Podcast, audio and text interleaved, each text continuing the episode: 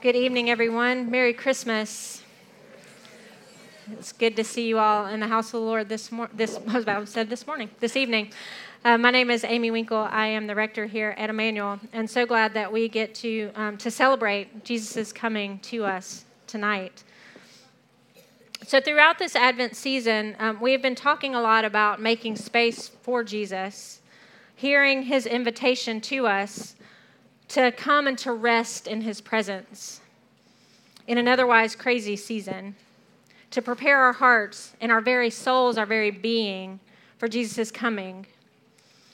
And our journey through Advent has led us now to this moment, to Christmas Eve, and looking forward to tomorrow to celebrating Jesus' birth. And that Jesus has come into the world. And some of you in the room may feel ready for this. And many of us, I would imagine, are not so much.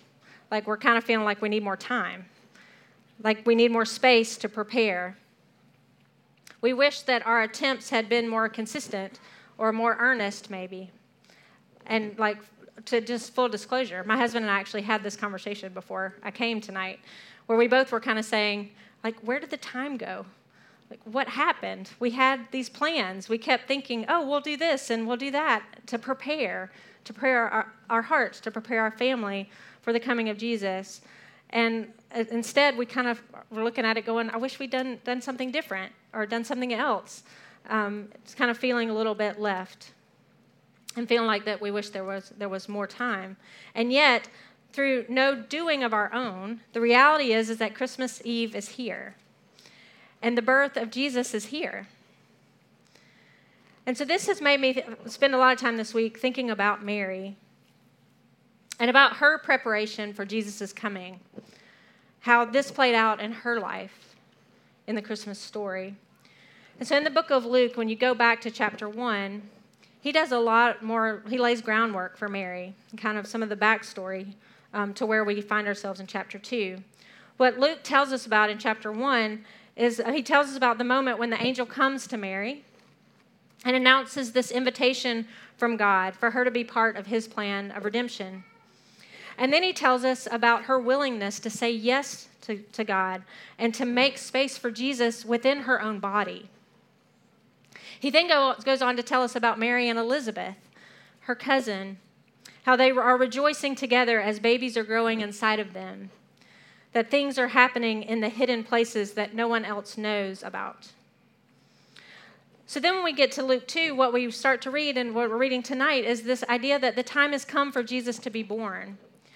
And because this is such a familiar text to us, one that we've read many, many times, it's easy for us to want to sanitize it, to forget all that Mary has gone through to get to this particular moment. Her body growing and aching, feeling nauseous, unable to get comfortable. And then outside of Mary herself, the social situation that she and Joseph sit in, this uncertainty and social stigma that would have rested on them because of them not being married. And then, also bigger than that, this point of history that Israel finds itself in that was very dark and that held lots of uncertainty and pain and fear. And now, as we get to Luke 2, what we see is that they're in another uh, sense of upheaval, another place where things are being turned upside down for them. They're away from home when Mary's labor begins. It is into this very real moment that Jesus came.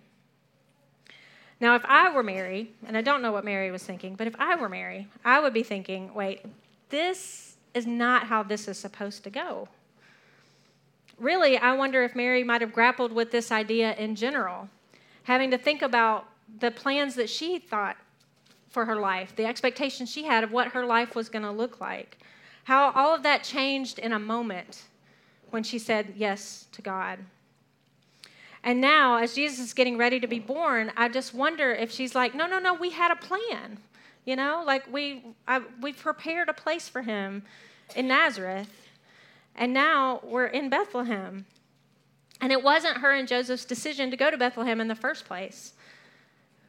And they were preparing for him to be born maybe in Nazareth. And so I just wonder if there was any thought in her mind of, like, I'm not ready yet. This isn't what I had in mind. So, our first daughter was born five weeks early. Um, and there were many things left on our to do list. Y'all know what I'm talking about? when she arrived.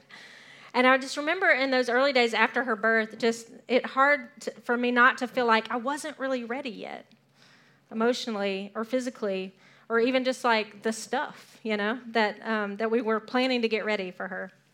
I always I felt like I was kind of playing catch up. Like this isn't how I thought it would go. And yet, ready or not, here she is. Like where she's here. And the joy that comes with that. But the reality is that the coming of children into the world rarely happens the way that we think it will. And even though there are months to prepare for their arrival, it still is disruptive and messy and truly not an Instagram moment. And so when we think about Jesus' birth, I think it's important that we don't take the humanness or even the messiness out of it. That we don't try to sanitize it to the point that we forget that Mary and Joseph are real, ordinary people. That Mary went through the ups and downs of pregnancy, the joys and the stresses, the wonders and the nausea. And then she went through the birth pangs of labor before new life could come. And the same is true for us as we sit in this place of looking toward Christmas and this idea of Jesus coming to us. The reality is that we can do our best to make space for Jesus. And in that, there can be joy and also sorrow in the process. And yet, we don't get to decide when or how he comes. We don't get to determine what that scene will look like. And the reality is, is that it probably won't be as picturesque as we were hoping. And maybe even more painful or uncertainty, uncertain than we would even choose it to be. But the good news is that the labor pains always give way to new life. It doesn't mean that something is wrong, but instead it's the signal that something new is coming and that something new that is coming is coming in you and it's coming in me. And it's also coming in all of creation. Paul tells us in Romans 8 that creation itself is groaning as well. He says, I consider that the sufferings of this present time are not worth comparing with the glory about to be revealed to us. For the creation waits with eager longing for the revealing of the children of God. For the creation was subjected to futility, not of its own will, but by the will of the one who subjected it, in hope that the creation itself will be set free from its bondage to decay and will obtain the freedom of the glory of the children of God. And he says, We know that the whole creation has been groaning in labor pains until now. And not only the creation, but also we ourselves who have the first fruits of the Spirit grown in, inwardly while we wait for adoption and the redemption of our bodies. The reality is, is that we hear the earth and all of creation groaning, don't we? Can't we hear it? And we feel the groanings within ourselves as well, crying out for redemption it's easy for us to think that the groanings that we hear in the world are only getting worse. And yet, when we think about Mary and Joseph and the place that they were sitting in, we realize that they were in a really dire situation too. And yet, with the labor pains of Mary, new life and new hope came into the world in Jesus. And that is the good news. And so, as we sit with this good news at Christmas, it's good that we ask ourselves how might the things in our lives that are groaning for redemption be the labor pains that come before new life can come?